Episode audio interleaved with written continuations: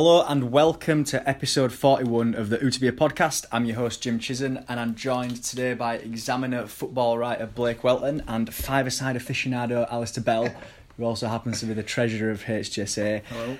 Today we're going to discuss Saturday's 1-1 draw with Brighton before previewing the weekend's clash with Watford. Watford, of course, is the team that Blake famously described as a nothing club. You know, no, I wouldn't say nothing club. Ooh, wow. I mean, he wouldn't say that, but he did say that. They were a Hornet mascot. So well, we'll come to that, obviously. Kicking the Hornet's nest, maybe. Yeah, well, there we are. Brilliant. That's just the kind of level of banter you've come to expect on this podcast. Graham Taylor. Okay. Elton John is not going to be in this podcast. Can I just say, the Watford phoned me up for an official line from like an opposition view, and they actually put in words in my mouth saying, you know, commendable how they've been with their chief executive and the chairman. And I didn't say anything about Elton John. Classic. It's like classic actions of a nothing club. Right, before we do all that though and get stuck in, let me point you in the direction of some cheap booze. So if you go over to the Beer52 website, who are our sponsors, type in the code Huddersfield, which again, you should all be able to spell by now. You can be the proud owner of a £30 crate of beer for just $5.95. What sort of beer is it? Nobody knows. Let's move on quickly. Right, Brighton, 1 point gained or 2 points dropped, Blake? Well, as soon as the game started and the way Brighton, you know, came out the traps and then they got the goal, I just was thinking, oh, here we go again, another away defeat, and you know, another kind of abject performance. So for me, very much a point gained. At that point when they scored, and of course the manner of the goal as well, with you know Eunice Lossell, I was like, right, that's it, match report's pretty much done, let's just copy and paste Newcastle and every single other one.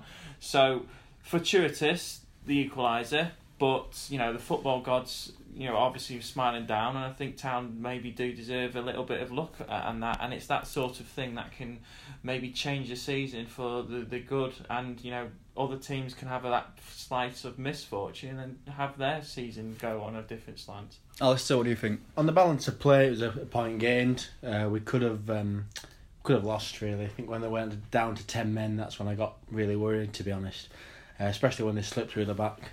Near the end, but yeah, like Blake said, the man of the first goal, that had me thinking we're going to lose this now, but yeah, we got a lucky goal as well. So yeah, I'd say, even though before I was thinking must win, on the balance of it, a point gained given other results. I mean, the goals were interesting, what you would call Premier League standard. No. I mean, run me through both of them. What are your thoughts?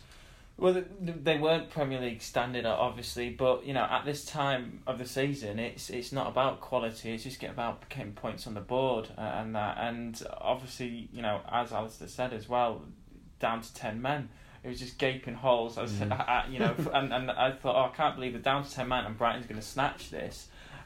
So yeah, obviously, Duffy at the back for them, he's had a few howlers in the past. I think I remember he did two howlers for Blackburn, and then that sealed a move to Brighton. So, you know, he might probably be, you know, signing for Barcelona in the summer after that. So, again, Lossell, people might point the finger at Lossell and that, but I think he more than made up for it with his saves, and that's what you're going to get. You are going to maybe get some issues and problems at the back with the likes of Lossell, but what he sort of lets in, he makes up with some of the saves, which obviously was an example of, you know, down on the south coast. I think Meunier took his goal well, to be fair. Yeah. Like, I'd have skied that. Definitely.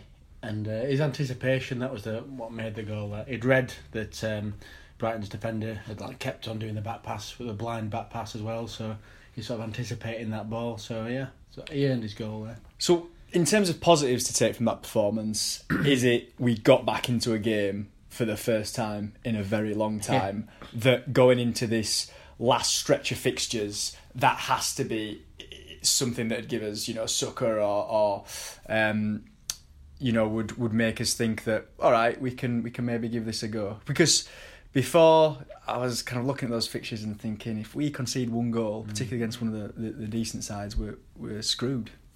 Yeah, no, totally. I think once that equaliser went in, there was just, I don't know about you guys in the stand itself, but, you know, I just felt there was slight renewed optimism on the pitch amongst the players and also in the press box as well. I don't know what you guys were thinking or whatever in the stands or whatever, if they felt there was this self-belief had came back all of a sudden. I think it was the speed with which we equalised. Yeah. I think that was key. Yeah. I don't know about you, Alistair. Well, like the man of the goal, it's always a massive sucker punch. You mentioned my five-a-side history before. Whenever we play five-a-side, you can see the stupid goal. Like it just makes it difficult. Playing five-a-side football at Soccer City and Waterloo is basically the same as playing professional football. You can definitely relate it to any level of football. Yeah. But no, the point is that like you start sort of almost disintegrating the team. You stop trusting the other players as much as you would have done before, basically. Yeah. So, into any other points, talking points from Saturday? I mean, one perhaps would be Hogg's injury. I know it looks like he's going to be fit, but that was quite dangerous. We were down to two central midfielders and Regan Booty. Yeah, your concern with the central midfielders nearly reared its ugly head again, but thankfully, Hogg is the Terminator. He was the actual player who was up for the press conference this afternoon. No nonsense with that, like he is on the pitch. He got to it. He said he's ready. He's in perfect condition and bring it on sort of thing, and that he's got the 3 points targeted in his Terminator-esque sights, and everything you would expect from Hoggy off the field as well as on it. He was there, and I fully expect him to line up alongside Aaron Moy on Saturday. I think two things for me. There were one good and one bad. That additionally I mentioned. The good thing was Pritchard had a really good game, sort of getting into the holes and sort of linking everything up for us. The bad thing would be, I think we're still lacking a bit of tempo when we're trying to break people down, because we're not technically sort of that good enough to just sort of move the ball around slowly and wait for the gap. We need to sort of play with a higher tempo. So when an opposition defence does slip up and stops tracking them in properly, like, our balls are quick enough to find people in the space, which I think we don't tend to do enough. And I said that to you, I think, when Brighton went down to 10 men, I said, we just can't break teams down. This is, we're not going to score. Yeah. We've got... And my fear is that, when they started lobbing those balls over the top, and I think Joshua came on, obviously, Glenn Murray didn't have any pace on him, so any of those balls that went over the top, Schindler was going to beat him, but I thought that we could have been found out or caught out at the end. Luckily we weren't. Almost were. Yeah. Does anyone think when it went down to 10 men, because obviously we're there and we're writing our match reports and live blogging, and they go 1-0 down, you think, right, okay, where's the Newcastle script, where's this Swansea script, where's all the other away day scripts, about to copy and paste it, and actually that's not the case. But again, when they went down to 10 minutes, like, oh right, okay, that's it, finish 1-1 now. Does anyone actually feel that Town were going to score? No, I don't think anyone did. I thought maybe if we're very lucky we might nick something, as we almost could have done from that corner later on, but no one was at the back post, but that would have been it. It was always have a man on the back post. It's like schoolboy stuff. Five-a-side stuff. As well, I just going back to sort of the 10 men and the tempo as well. I don't know if anyone listened to the, I don't know if we should be giving them a plug, BBC Radio Leeds. Who? Yeah. But a couple of fan questions were quite interesting about, wingers putting the balls in and who makes that decision and that. And David Wagner was like, well, we give them advice, but they can do whatever they want. And I just wondered if some of the advice would be like, quicker in the final third. Yeah. Well, I mean, because obviously in that system, winger is a misnomer, isn't it? They're inside forwards, and it's the job of the fullbacks to provide the width to put the crosses in. I think unfortunately some of our wingers, inside forwards, they have the technical ability, but they just don't have the decision making. No names, Rajiv Van La Parra. I think that if we're going into these next games, that's when everyone's going to have to start making the right decisions. Yeah, start taking our chances. It's a banal thing to say, but it's absolutely true. So let's move on from Brighton and let's talk about everybody's favourite team, Watford. I know I ask this every game, is this, Blake, a must-win game? You know what, I'm going to actually this time say I think it pretty much is a must-win game. It's the first time Blake suggested we have to win a game. Until then, there's been plenty of other games. It's must-win in a sense of maybe not guaranteeing Huddersfield Town's survival, but putting a few lame ducks, you know, below them, you know, out of their misery. So, you know, I still think Town need to get maybe another 2 points, maybe even another win, maybe. Do you think just 2 points will be enough to stay up? I think basically Town will stay up because of the amount of points, a combination of the amount of points they will collect and the ineptitude of everyone else below them. And that, I think Palace will go above them. But I think the ineptitude of not being able to, you know, win a raffle for Stoke, Southampton and West Brom will see Town safe. But I don't want it to go to that. I just want a few of them to be put out of their misery now. You know, West Brom, you know, start putting that Championship badge on your shirt. I think now. West Brom are out of it. But yeah. I think Stoke, for me, have been playing quite well in some cases and maybe not getting the rubber. He's only actually won one game against... Yeah. You know, poor away from Town, really, hasn't he? But it's Lambeau. But I think for them as well. I think I agree with what you're saying. I think if we do win, then we're sort of just dampening their confidence a bit. Whereas if we don't win, then they're going to sort of have a sort of bit of wind up of their sails, aren't they? And they're going to proper go for the penultimate games. Having said that, I think their fixtures are both teams are pretty difficult now. Yeah, as are ours, to be honest. Yeah. Yeah, no, I think Stoke, going back to Stoke, I think they're the one. I think West Brom, are down, but I think Stoke are the one that's just put them out of their misery. I think Southampton's the one, one of the lads in the office keeps saying Southampton could nick something against Chelsea this weekend. Name him. Don't be giving predictions out without naming him. Our videographer, Arash Barami. There you are, hold him to it. There we go. So he keeps saying, and I can't disagree with him, to be honest. So I can see... Chelsea aren't the greatest side at the moment. I think they might basically decide to tinker and because they've got the FA Cup game as well. So Conte might not want to show his hand. So he might play a bit of a curveball side personnel. So he has everyone, and his master plan to beat Southampton in the semi-final there. So the Saints might actually, get something like 3 points out of that. So that's the team I'm fearing. Well, as David Wagner pointed out in the interview they did with a rival, smaller media outlet, they do opposition research. Christoph Bueller comes with him, but most of the time it turns out to be wrong or it doesn't work, so we focus on ourselves. So, Alistair, in terms of the Watford game, how do we set up? I think, unfortunately, in my point of view, there's only one way that Town can play, and it's 4-2-3-1, moving the ball around very quickly, one-touch passing, and that's what all the players seem to know and be comfortable with. When I've seen us try and play other formations, namely 3-4-3 formations, the players all seem very focused on sticking to their jobs, and they don't seem to play very instinctively or anything like that. It all seems to be quite rigid, and people... They don't really play with any fluidity. So I think, I think for me, we need 4-2-3-1, sort of high pressing. That's what we need to do against Watford. I think, similar to what Wagner's saying, it doesn't really work against opposition, the opposition analysis. I think that's partly maybe because we're not maybe good enough to sort of do that side of things. But yeah. Blake, would you agree with Alistair's assessment there? Totally agree with pretty much all of it.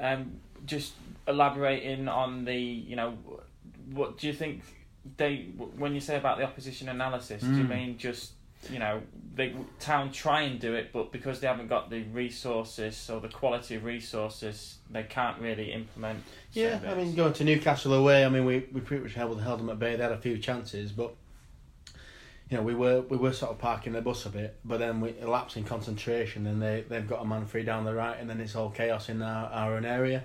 So that's happened a few times, I think, away from home, where we look like we're going to hold someone out, and then we ended up just crumbling over something stupid. So yeah. Why do you see? Going back to Newcastle, I don't understand why they set up like that. I just thought they were so hesitant, and it was more a case of instead of going for the win, let's not lose. And that was it. A case of trying to replicate last year's visit to St James's, which was successful. It was essentially a 4-4-2, wasn't it? Where it was Mark Hudson heading every ball out. Was it a case of we've done this before? We'll go and do this again. Perhaps, but I just thought it was, you know, both sides have progressed a lot since then. With you know, you talk about, you know, again, I don't want to be going down the Mark Hudson route, but you've now got Christopher Schindler. You certainly do not.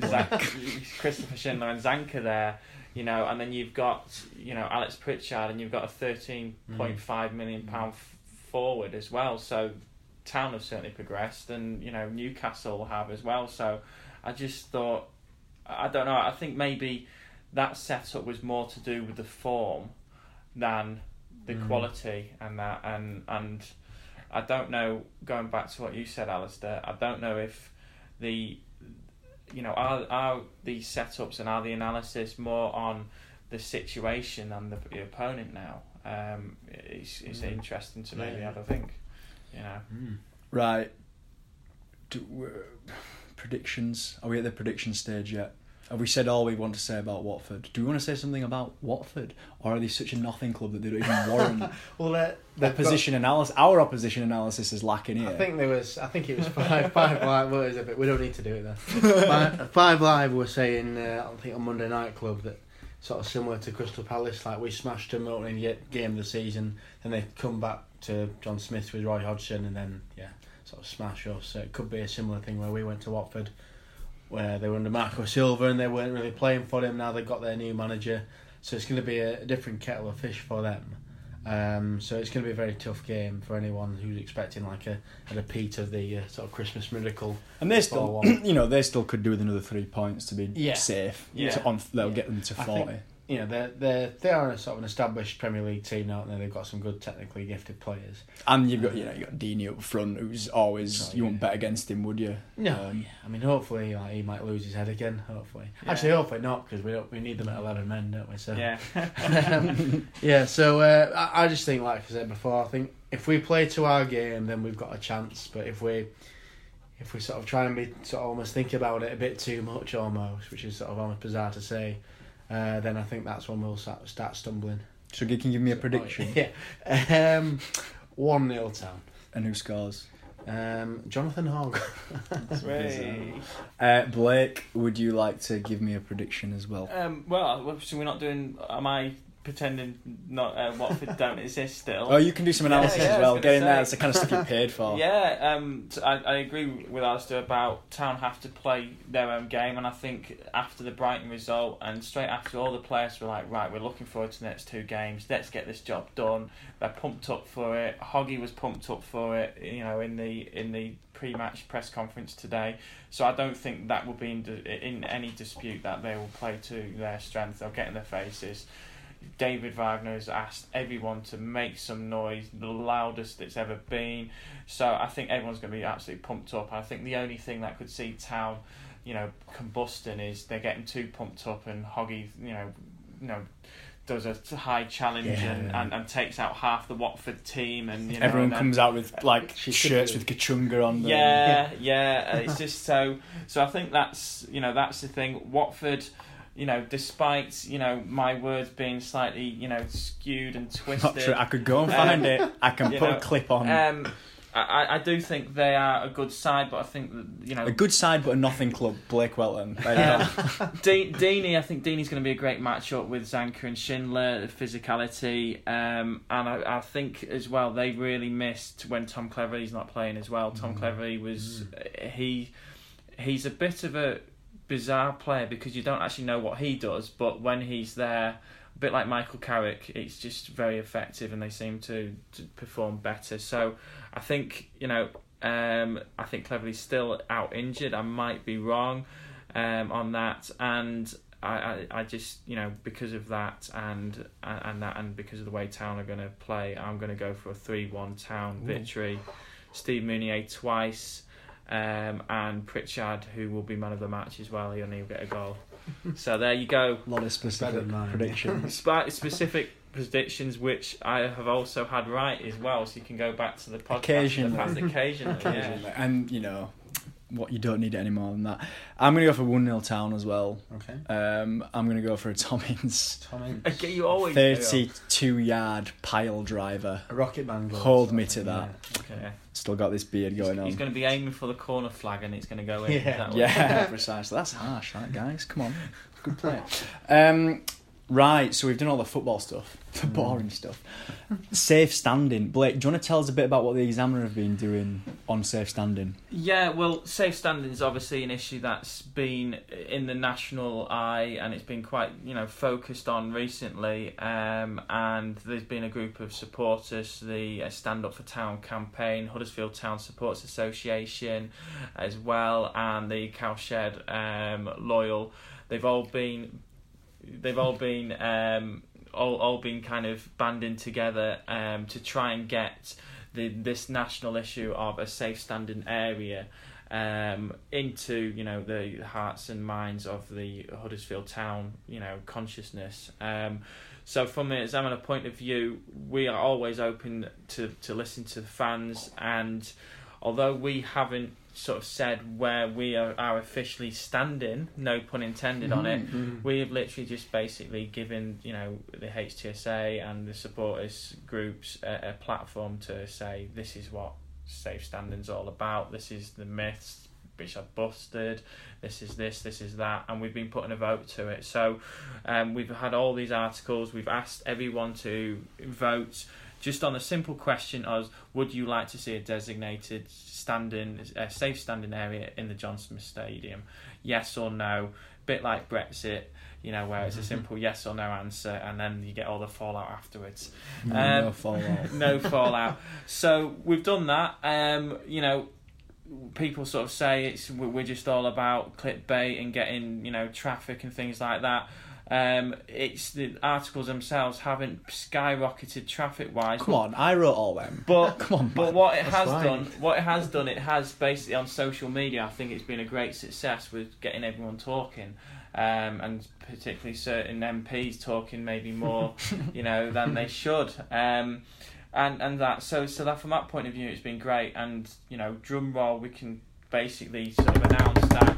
We asked the simple yes or no, and 81% want a safe standing section in the John Smith Stadium, which I think you guys also ran a similar. Yeah, so we ran a poll from Stand Up For Town is a joint initiative between HGSA and the Cow Shed Loyal. So we ran a poll with the Football Supporters Federation, which got over 1,000 participants back in April last year, and so we got 96%, more sort of Mugabe-esque levels of approval. But what you're getting is super majorities. Yeah, everywhere we do it. So whether it's at Arsenal in the 90s, Middlesbrough in the 80s, the sensitive one, which was Liverpool, who did it in consultation with the Hillsborough families. They got 18,000 participants, and 88%. Voted in favour. And also recently Tracy Crouch, the sports minister, has come out and said that nobody wants safe standing. They're a vocal minority. Actually, what we're going to do is we're going to enforce the current rules with regards to standing that we already have in stadium, which is completely against the advice of her own safety advisory body, the Sports Ground Safety Authority. And there's a petition that's out there. If you go on the HGSA Twitter, you'll find it. Go and look at the statistics of where people have signed that petition, and the most represented area is Merseyside, because I think people realise it's about safety. It's about choice as well. That's the other thing. It's about giving people the choice to sit or stand, and the choice to have the best possible view depending on what they do. It's also about atmosphere. You tell me that the yellow wall at Dortmund would be a better atmosphere if everybody was sat down.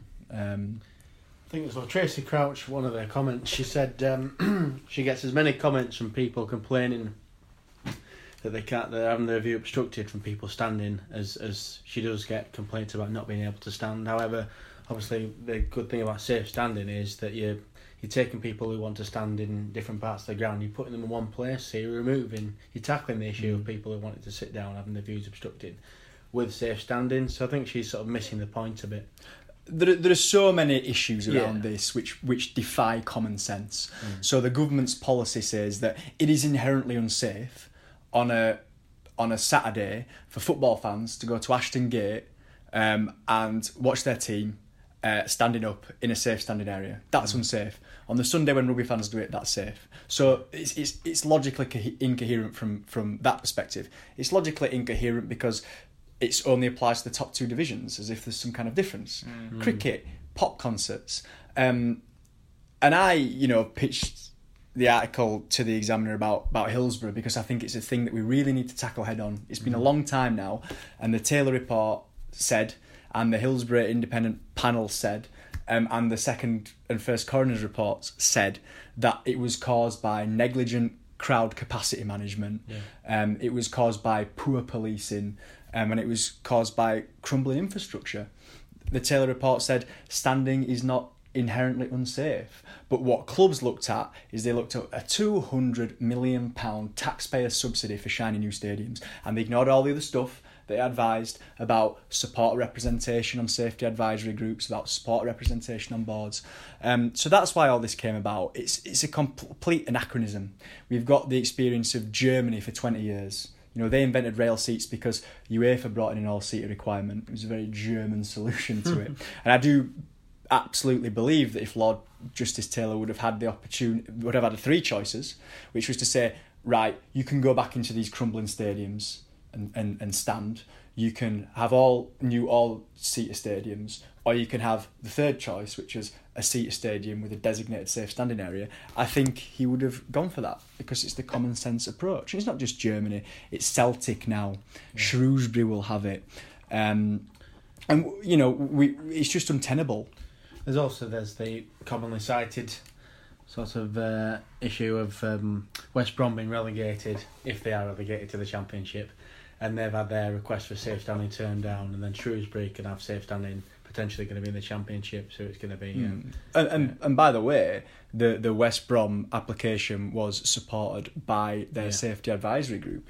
And the HGSA came out after Tracy Crouch briefed the Press Association and said, look, we need to look at physical solutions to do with tackling standing, and physical solutions means safe standing areas. But... What needs to happen now, right? Because we've talked a lot and we've had every survey after survey after survey, is that clubs, including Huddersfield Town, need to grow a backbone and they need to go to the Premier League and say, this is what we want because it's going to provide our, as they often like to call us, customers, with choice, which is what is the mantra of modern liberalism, capitalism, whatever you want to call it. It wants to provide them with the best opportunity to have a good day out, but also it wants to give them the best possible accommodation to make them safe. And currently, rail seating with a crush barrier, you've got a designated seat, it stops progressive crushes, collapses and surges which occur in seated areas when you're standing. But also, even when people are sitting down and there's a goal, if it's quite an important goal, potentially you're going to get people getting injured as well. And anyway, even if they're the worst seating, so it's there was a safety audit carried out by W.S. Atkins for Trafford Borough Council at Old Trafford in the late 90s, which found the most dangerous way to watch a football match is to sit down, because most injuries occur from being prone to jumping up.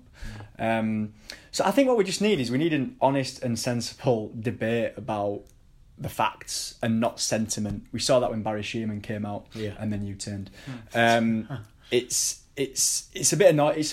It's annoying that this is a major issue that it's not a vocal minority, as Tracy Crouch said. Everyone, whether a majority of people who sit, a majority of people who stand, want that there. It's also about making things more affordable. It's also about making football more fun for younger people. You don't want to go sit with your dad, until when you get to 17, 18, 19. I mean, I don't know about your dad. I don't want to sit with my dad.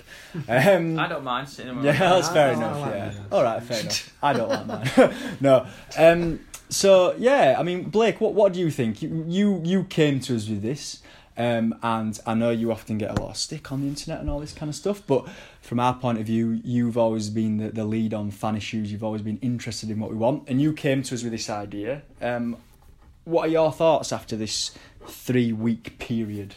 Well, I think first of all, you know, like everything, like we are in a democracy, the people have spoken. And if you take no sort of disrespect to the HTSA, you know, which you said Mugabe-esque kind of voting, you're going to get a certain type of demographic and people who are already in tune with, you know, safe standing, which was, I think, 96%. And you take ours, 81%. I think it's more of a kind of true reflection of maybe the feeling, but it's still a massive majority. And if you add them both up, you're gonna it's 88%, you know, or 88.5, you know, off the top maths. So I do think, you know, it, now, like you said, you've touched upon, it's about clubs, and we can't go to, you know, Manchester United, Liverpool, but we can go to our club and speak to our club and say, these are the results. Where are you? You know, the Examiner, like every media outlet, and I get a lot of people talking about local paper and, you know, what we should be doing or not. But the local paper is to represent the people, not the club.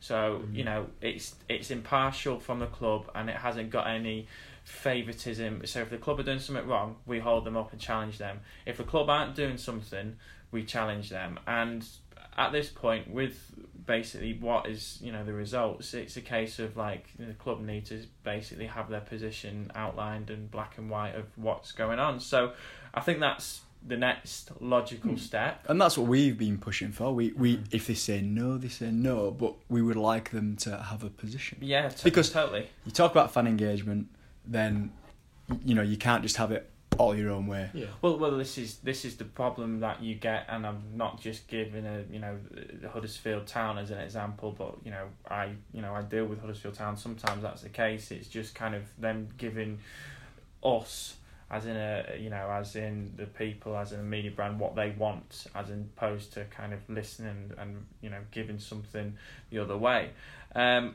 Other thing as well, Germany, you mentioned Germany, correct me if I'm wrong, they have the safe standing, but aren't they still behind fences as well?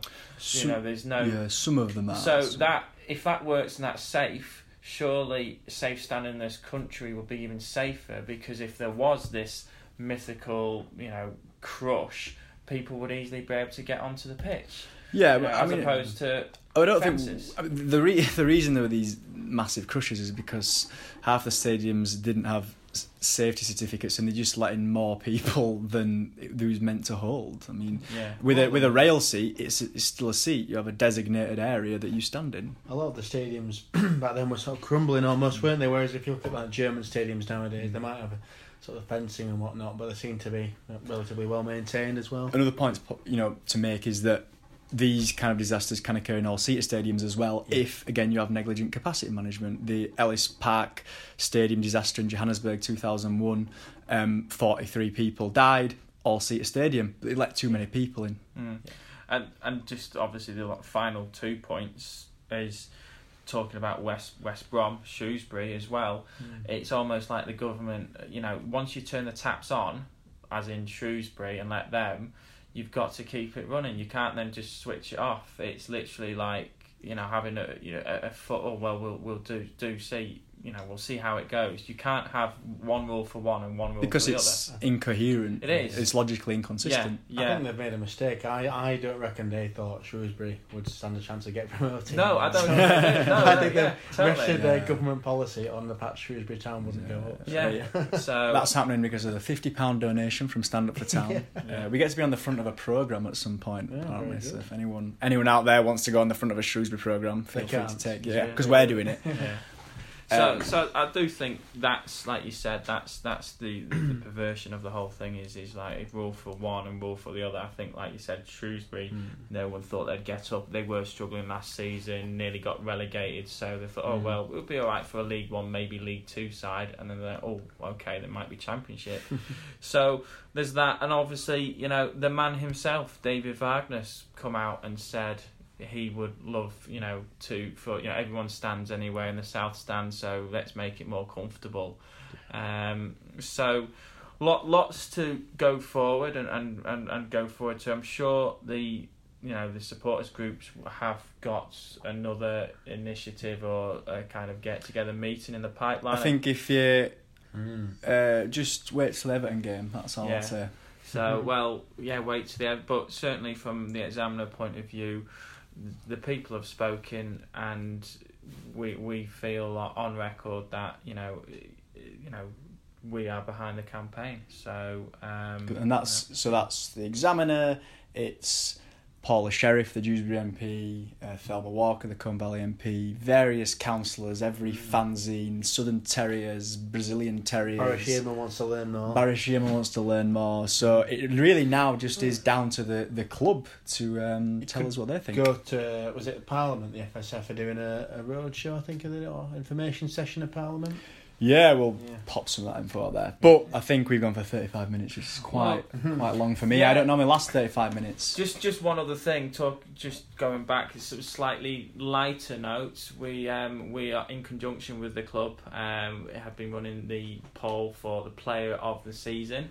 Obviously, the awards due is Sunday the 29th. I think tables, you can still book places tables. So if you want to go have a look on the Huddersfield Town website for that, but we are actually running the poll, the official poll, as we did last year, as we've constantly done for the Hargreaves Memorial Trophy Player of the Season.